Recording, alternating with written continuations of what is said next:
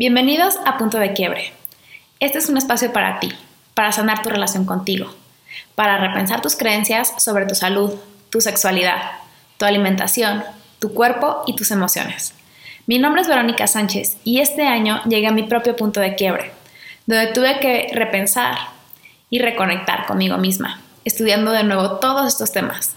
Ahora quiero compartirlos contigo para acompañarte en tu propio punto de quiebre. ¿Estás listo?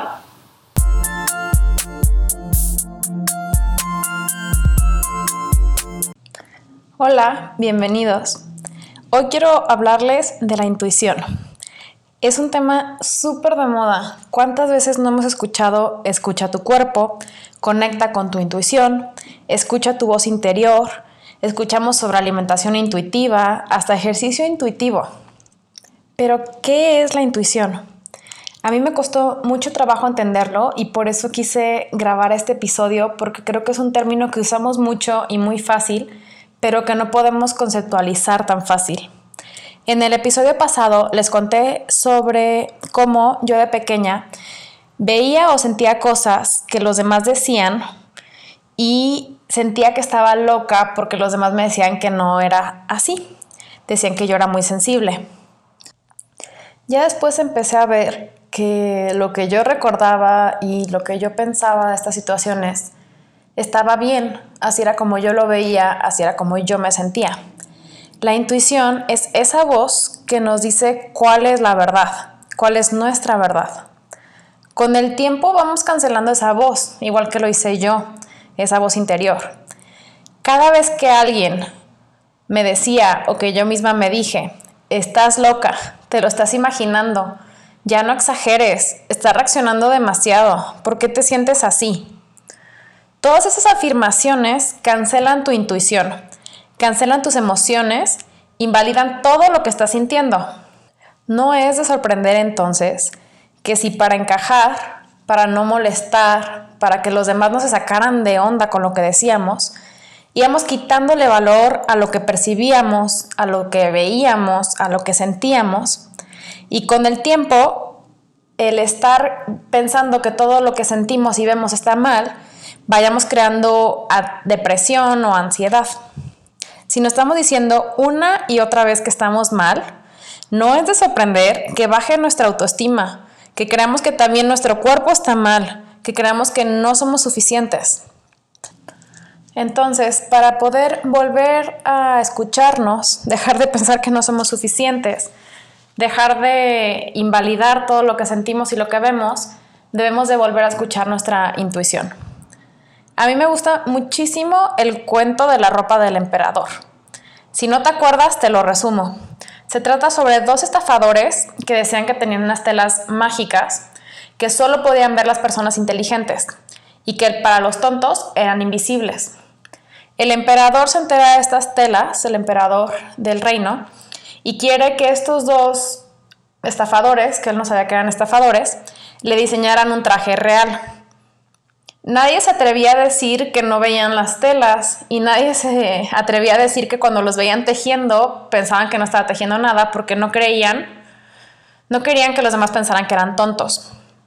Esto va escalando hasta que el emperador sale completamente desnudo, según él con el traje real, ¿no?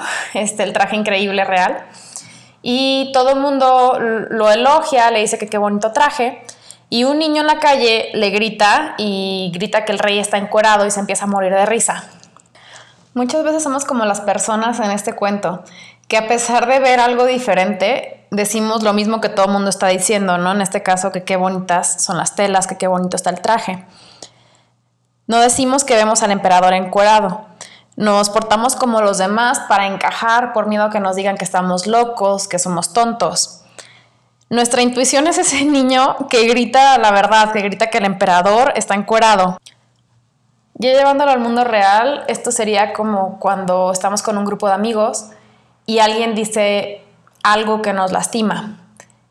Y cuando vamos con los demás amigos a decirles, oye, creo que me lastimó, nos dicen, no, qué exagerado, qué exagerada, eso que sentiste está mal, no, no pasó así, pasó diferente, tú lo viste diferente. ¿Cuántas veces no te ha pasado eso? Y nuestra intuición también habla sobre nuestros deseos, sobre nuestras pasiones. Nuestra intuición nos dice, esto es lo que quieres hacer, dedícate a esto, ¿no? Si quieres ser cantante, hazlo. Pero no es de sorprender que las personas, especialmente nos critican mucho a, a mi generación, a los millennials, que no sabemos qué queremos, que no sabemos a dónde ir, que nos frustramos porque no tiene propósito lo que estamos haciendo y que nos estresamos porque no seguimos nuestra pasión. ¿Cómo vamos a seguir nuestra pasión y cómo, cómo no nos vamos a sentir así si tenemos los dos lados? Toda la vida personas diciendo que todo lo que nos apasionaba y todo lo que queríamos era ilógico o irracional y por otro lado, pues nuestro corazón diciéndonos, nuestra intuición diciéndonos qué deberíamos de hacer. Si tenemos tanto tiempo sin escuchar a nuestra intuición, ¿cómo la volvemos a escuchar? Lo más importante y lo primero es dejar de creer que algo está mal contigo constantemente o que algo está mal con quien eres. Vuélvete a contar tu historia de vida, vuélvete a contar la narrativa de toda tu vida sin eso que creías que estaba mal, creyendo que estás bien, que lo que sientes y lo que piensas está bien. Vuelve a pensar qué serías o quién eres sin todo eso que creías que estaba mal. Y anótalo, anota quién eres de verdad. Deja de descartar tus emociones. Si alguien te lastima, no pienses que eres intenso, sensible, Piensa, ¿por qué me dolió eso que dijo o eso que hizo? ¿Qué emoción es? Y de esta manera vas a aprender muchísimo sobre tus emociones. Tómate el tiempo para darte cuenta si algo no te vibra o no te late. Tal vez después descubras por qué es, o tal vez en ese mismo momento puedas detectar cosas que no están bien. Escuchar a tu intuición no solo te ayuda ver la realidad en el mundo de afuera, sino también tu propia realidad y descubrir todo lo que pasa dentro de ti. ¿Por qué te sientes como te sientes? ¿Por qué algunos días estás triste y otros días estás feliz? ¿Por qué te falta motivación? Y te va a ayudar a sanar y a descubrir a dónde quieres ir realmente. En los siguientes días te invito que antes de descartar una idea, un pensamiento o una emoción, diciéndote estás loco, estás exagerando, ser racional, comienza a pensar qué te puede decir esa emoción o ese pensamiento, en lugar de descartarla por completo. Tal vez puedas aprender mucho. Quiero ahondar un poco en el tema de las emociones. Quiero enseñarte qué significa el enojo, qué significa la envidia. Las emociones en sí no son malas ni buenas sino que tienen algo que enseñarnos. El próximo episodio hablaré sobre este tema.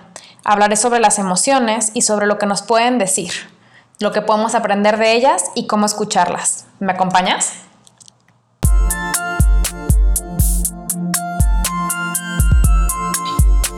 Espero que te haya gustado el contenido de hoy. Recuerda seguirme en Instagram, en YouTube y te espero el siguiente lunes con un nuevo episodio de Punto de Quiebre.